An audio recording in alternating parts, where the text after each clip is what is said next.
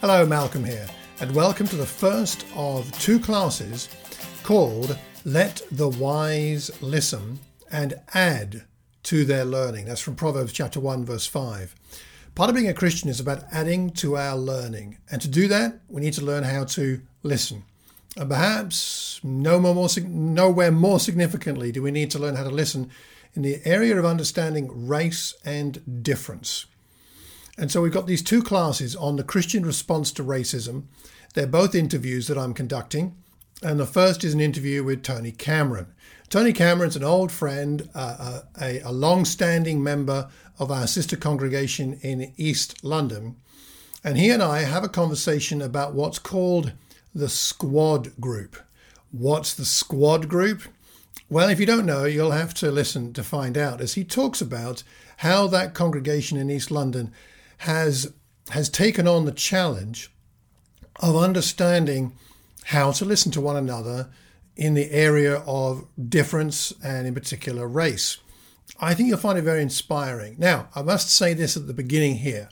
You're listening to two middle-aged white men talk about race, and clearly there are limitations to our understanding. But, but I think part of the point is it's partly about the two of us wrestling with this issue of how do we, as people who don't have the experience of racism that so many have, how do we learn? How do we listen?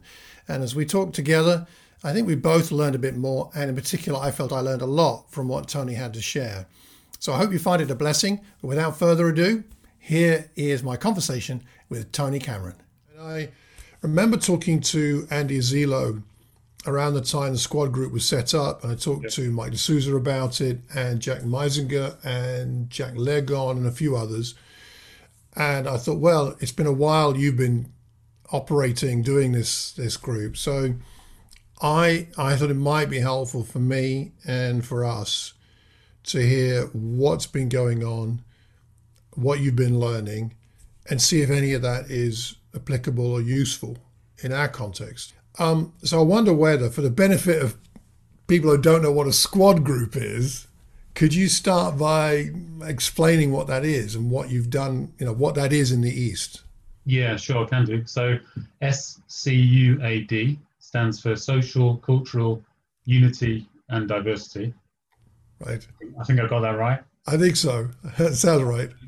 It's uh, something that's come over from the US and it was Andy Andy Azilo, as you said, who kind of discovered this um, in in in respect to the east uh, east of London. I don't think any of us were aware that such groups existed, because those of us who've ended up in the squad, which is th- 13 people, 13 members of the church of the East Church, uh, were not not really involved, probably internationally or certainly with the US.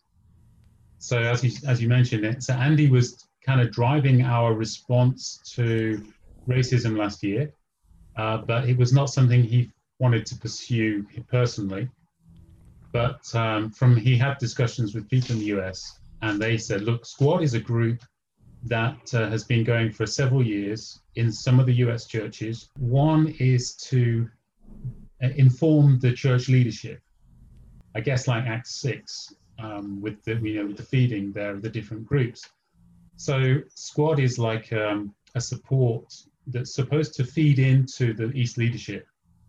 Um, so the other side of that is that Squad therefore needs to be an ear that's listening to the to the members, and in particular on those on social, cultural, unity, diversity, those kind of four areas.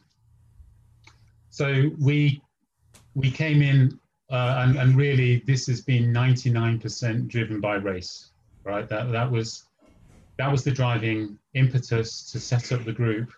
But it, that won't always be the way. The idea is that we should look at anything to do with diversity and social, cultural, community issues. And to, I don't think really we've got very far beyond race right now. And that's okay.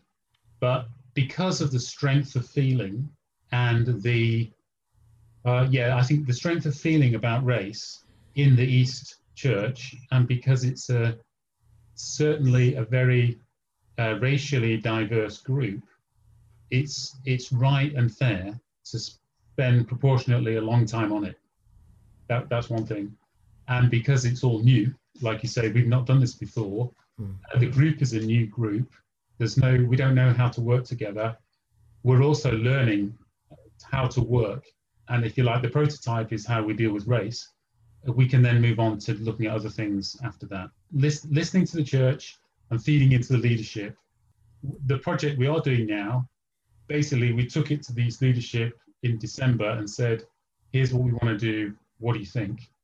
Yeah, so you're not exactly trying to fix it. You're trying to come up with, we're trying to listen, and then what you're looking for threads, I suppose, and drawing that together to find something that would benefit the threads of whatever the needs are. Yeah, I think that's a good way of saying it. Yeah, so we listen, maybe we'll hear various things, we'll bring them together, we'll say, okay, let's, uh, we can be reporting that back to his leadership but in the meantime, we can think, okay, so let's take this thread here. What could we do with it? And then we give, we'd say to these leadership, look, here's something we can do in with the congregation. What do you think? I think this is fascinating. I'm really interested in this. right. So I think it's good to re- remember we're 13 people, and the way the squad is organized, it's into a core group of seven, and then the the rate the larger group of 13. Um, in the end, it, it's quite blurry, the, the dif- distinction. It's not a big distinction. If anything, it's a practical distinction that it's very difficult to have 13 people in a meeting right. doing something. Yeah, yeah. So, yeah, so that's kind of a practical thing. Um, it's secondly quite a flat group if you think about uh, organizational structure, right? And, and our this is not a group where there's a guy in the middle now, Mike D'Souza is in our group. He doesn't sit in the middle saying, this is the way. It's very much now going into a much more 13 voices. Every voice is valid. Let's hear from the voices. So that's new for us. And it's mixed men, women. So we're working, figuring out how to work. So in response to um, George Floyd and racism, we decided, I think we, we came to an, an agreement that having listening to talks was good, but the key problem or the key uh, need was to be able to talk. Yeah. Now, there's nothing stopping two Christians talking, but as we realize, one of the big issues about racism is that, and I'll just use, um, if it's okay with you, I'll use uh, blacks and whites as my terminology.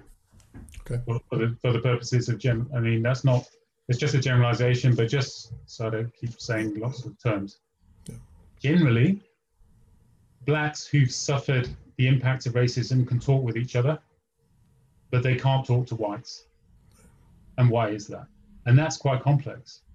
So there's nothing stopping two people talking, but it doesn't happen.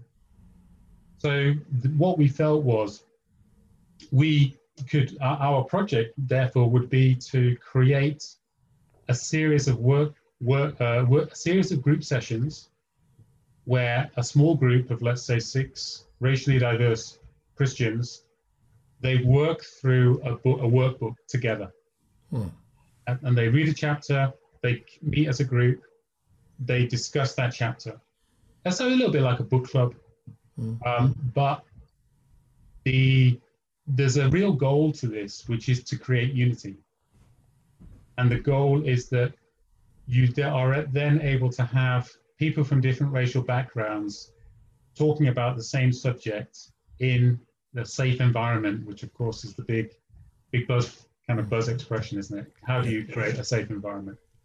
So that project is is what we're working on, and we decided that an alternative would have been we just buy a book and work through a book. So there are a few books. There is a there's a book written by a British pastor called Ben Lindsay. Uh, um, we need to talk about race. I've read that. You read it. Yeah. So and that includes questions. So that was an, that we discussed that as a possible way.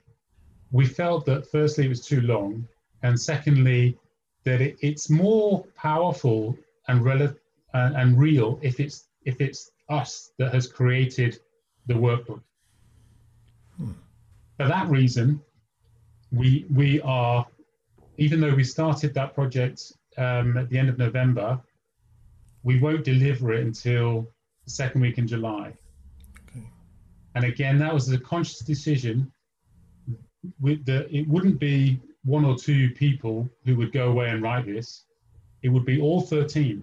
So all 13 people are writing the same workbook, reviewing it, and blah blah blah, implementing it, and all this kind of stuff. Um, so that that's that's why we've not really had any opportunity to look at anything else. On the other hand, we we really believe that this is a much deeper and stronger response because it's giving you a tool which then we can work through as a congregation in the latter in the second half of of uh, 2021. That's that's the plan at any rate. I like the sound of that. I'd love to see what that looks like when it's finished. So, Andy Boakye is a reviewer, as is Obi. So they're, they're going to be reviewers of the draft versions before it uh, goes live. And Obi is also an advisor on how you facilitate such groups because I think that's uh, this is going to be very challenging.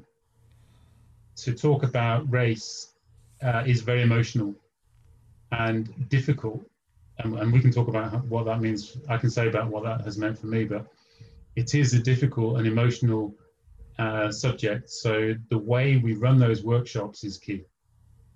Yeah. yeah. Yeah, you need some people with skills in that area. Yes, that's right. Yeah. Initially, it, we thought it would be a racial healing. It would be a right about healing. Then, on reflection, we thought, wow, that's that's probably a little bit ambitious right? You, I think, and it was my wife really that pointed out. You know what? The the the first level is to to establish some kind of unity. That's the first thing we don't actually have. If we can create an environment where you can talk about race, that would be a, a massive thing across races because it doesn't actually happen right now. And uh, and we can talk about why that is. What got you into it, Tony? I mean, you know, uh, there's the East is what 190 odd people or more. Uh, there's a lot of people that could be in this 13 yep. member group, right? So, what was it that drove you or, or drew you into it? Um, I realised after, so after the George, if I go from George Floyd, that's where, at that point, uh, when that happened, I thought, why are people reacting so strongly in, in our East congregation? I don't understand it. Um, then I, one of the things that was one of the reactions seemed to be that our leadership response was inadequate. Mm-hmm. And again, to me, it, it seemed adequate. But to, uh, to people of color, blacks, it did not seem adequate. So I, I felt I'm really ignorant. Um, so then I joined some of the conversations, some of the classes like Andy did over the last summer. Yeah, Andy actually had those yeah. ones. Yeah, I was on, on those. And I recall how when there was a chat afterwards, I didn't feel like contributing. And why was that? Why was I so nervous and insecure? So I felt I'm really, um, I can't participate in discussions. That's not right. So I'm not only am I ignorant, I'm also uh, not helping. Um, so I did a lot of reading, and um, by the time Andy had come up with the squad, I, would already really put myself in that space uh, for my own uh, my own um, research, and I'd read some various works, and one of them, which is called the Racial Healing Handbook, which is not it's not a Christian book by any means, but it was extremely helpful. Um, when I when I saw that and I read that and I realized that in a sense um, you can grow, a white person can grow it. They can go through stages, and actually anybody can. Any any and it's not written just for white people; it's for anybody.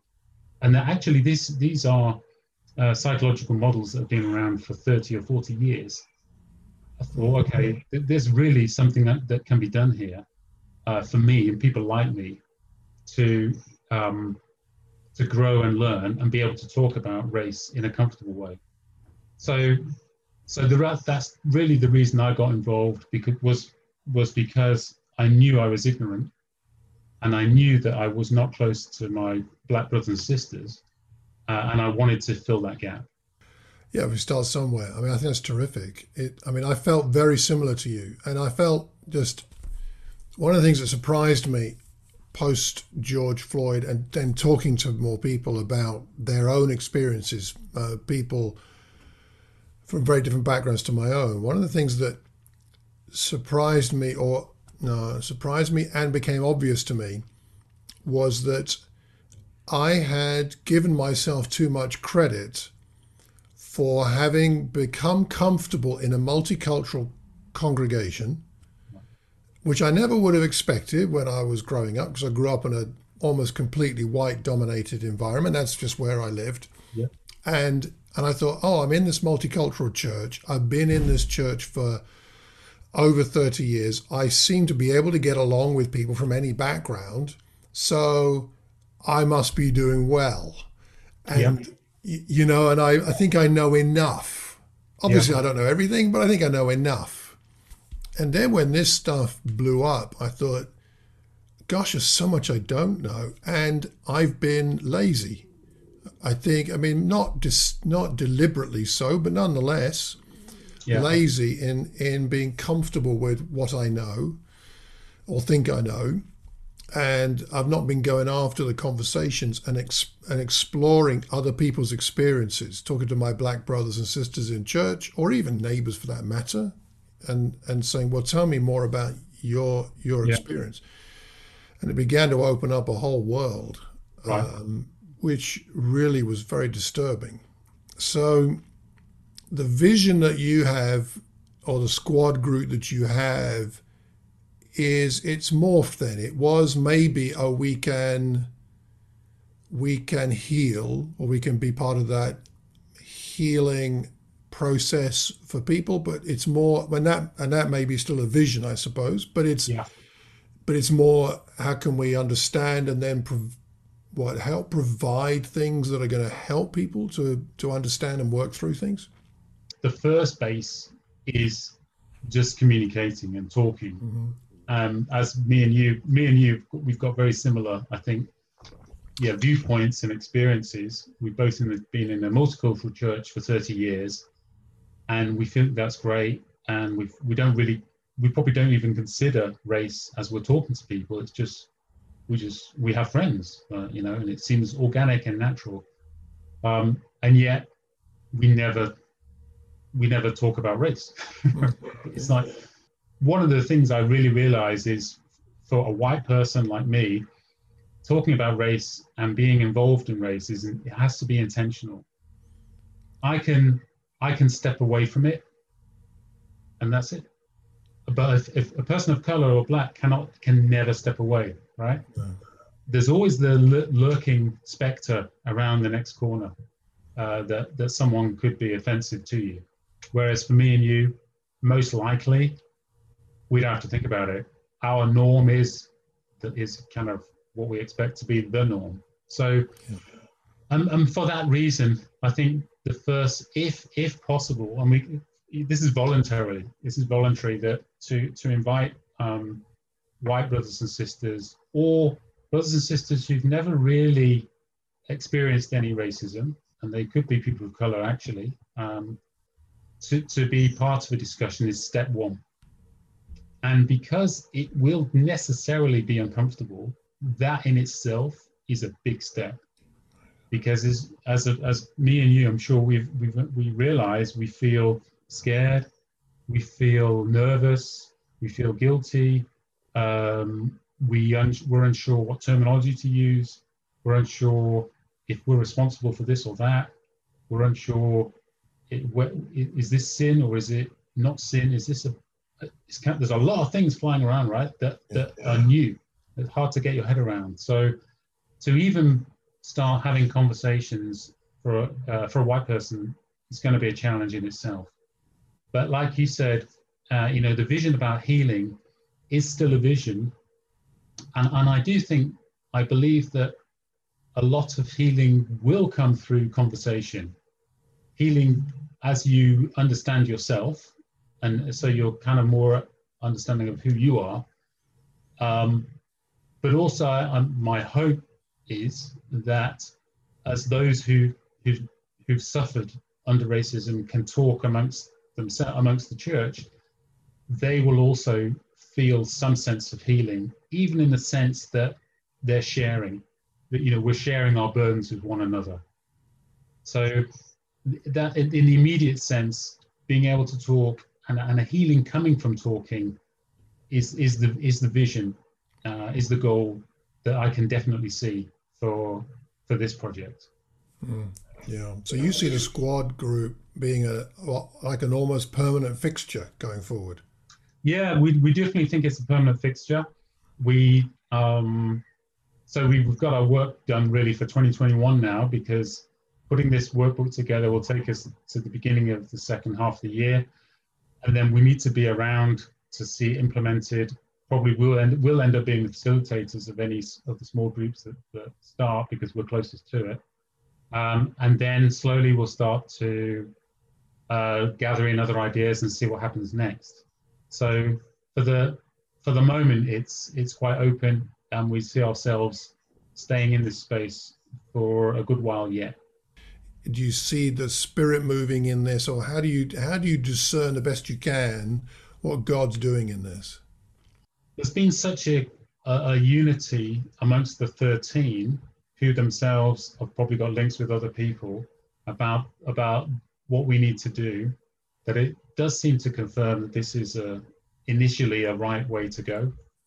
Um, and I think the the approach that we're using of being much more collaborative, being more, you know, we're even the way we work together. We're trying to model a different way of working, certainly in our in our immediate fellowship than perhaps we've done before. Um, is is something that is a kind of response to you know, this is the way kind of God wants the church to go to be more um, more respectful, more using of, of, the gifts and the talents. I think that is the, these are uh, sort of undercurrents that are happening in the East Church generally. Um, anyway, so yeah, I think that's that would be that would be the case. What lessons are there from what you've done in the East that you think could be applicable to other contexts, whether they're setting up a squad group exactly or not? Mm-hmm. But what would be yeah what would be some of the key things that you think are, are significant for any church anyway yeah. that's maybe that i think that's the question yeah i think that's the question and, and i was thinking about that and you're right it's not necessarily a squad uh, as such i think squad was a really good fit for us definitely it came at the right time. Um, but i think the big thing is listening and listening to kind of voice the, the voices that you may be quick to dismiss. So i was thinking about you know i because i did this right? I definitely dismissed this. I've dismissed this for years and years. Racism has been around for, for a long time right? Yeah. and i've not really paid much attention i haven't paid any attention to, to this so the, and there's reasons for that probably because as I said, I don't really, it doesn't hit me in my life or anyone in my immediate family. But also there's a sense that, well, it's not, my main focus is to seek and save the lost, right? So this is a distraction, right? So that's a kind of a, that can be a lingering mindset. Um, uh, certainly it, it can be for me and for some of us that are a little bit older. So it's a distraction. So ask, asking questions and trying to pursue those questions to try to listen to see is there something there that I need to dig deeper to to get it out? Because how, how come I never figured this out a long time ago? How come we didn't really realize this? Why why has it been so for so long that uh, our black brothers and sisters could feel all the feelings they have and, and but not really be able to go anywhere anywhere with it. So I think the lesson is about um, asking questions and trying to listen to what the answers are, and then ask another question and, try to listen and not be quick to dismiss the answer as being, well, that's not important because it doesn't affect me. I think that's the big thing that I see for myself on this so it is it's coming back to that idea of being intentional and um, trying to really seek seek what's out there especially you know if, the, if these are, if there are things there that are really difficult that are linked in with shame or guilt or fear or, or unease or just people feeling well i guess that's not really relevant. Uh, we're not interested in that in church. But actually they're a big part of someone's life. Then that it's hard for them to, to be honest about that and feel it's it's uh, it's real and relevant. So i guess it's something about that. It's about really asking questions and listening and and thinking uh, is that you know what, what value is this? Is this can this be valuable? Is this part of actually should this be part of of god's kingdom in a more in a more intentional way? That's a really good point. I think it's you've got you've got the the need the need to ask the question that may not be being asked unless we ask it. So there's the, that taking initiative of asking. And then i guess there's also the the uh, growing in the for me i'll talk about me growing in the ability to um, to to endure the experience of the uncomfortable reply yeah, without yeah. reacting and inquire further. Tell me more. That in so many areas of life actually or, or deeper relationships that tell me more question is so key. Yeah. And i think too much of my life i've listened enough to where i think okay you've told me enough of what i feel i need to know that i'm i'm the one setting the barrier there or the Yeah, the, yeah, the, yeah. the, the, the limits. Yeah. Yeah. Rather than well, how about you tell me everything you want me to know? Mm. uh, and that's where it gets really uncomfortable. And that's a, that's a faith thing because it takes faith courage to be able to do that and tolerate the discomfort enough to be able to really hear and and well not just to hear but so that the person we're talking with feels heard Yeah. believes they've been heard and that's the only ultimate um, correct way to gauge the value of a conversation to somebody is whether they have been heard rather than I feel I've heard enough. Mm. yeah no you're really right yeah It's costly. yeah It's costly and it takes time. yeah definitely yeah it takes time yeah we can't be too busy to to do this no that's that's really right and i think like what you're saying it's got to be uncomfortable. it will be uncomfortable we will react we're asking these questions and and being willing to say okay even though i've reached my limit let me keep asking because they they need to reach their limit first yeah i, agree with you that's right Tony, is there Um, anything we've missed out? Anything else you'd like to make sure that we, you know, talk about or or that you think significant in this whole area at the moment? No, I think I think that's uh, I think you've asked all the good questions, Malcolm. That's uh, probably I doubt it. for the moment anyway. Watch this space, see how it goes. I mean, this is all new for us. We don't really know how, what's going to happen. It's very much in faith this project we have and and what will happen in the second part of the year. But um, yeah, it's going to go through several, I think, revisions, iterations before we reach the the fruit, the the benefits that we're hoping to see. Um, but I do think this is this is a much a deeper and more more long-standing, kind of more worthwhile way of, of getting people together to talk consistently, consistently. Um, certainly for the moment in this, in when it comes to race. Well, we'll talk again. I mean, I'd love to know how this all shakes down with this booklet idea and how that works. So maybe we can talk later in the summer or, or the early Yeah. autumn or something and catch up with that. Yeah. Okay, Martin. Thanks very much. I really appreciate this. Thanks a lot. It's been great to see you again. And uh, you. Hopefully, it's not too long again. Till next Yeah. time. Thanks, Ian. Bye. All right, God bless. Bye bye. Well, I thoroughly enjoyed my conversation with Tony. I hope you found it useful. If you have any questions or thoughts, do drop me a line. You can email me, malcolm at malcolmcox.org. You can find me on my website.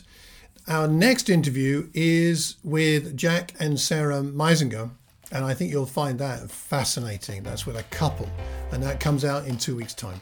Till then, I hope you have a wonderful week and Let's keep listening. It's the only way we're going to learn. Take care and God bless.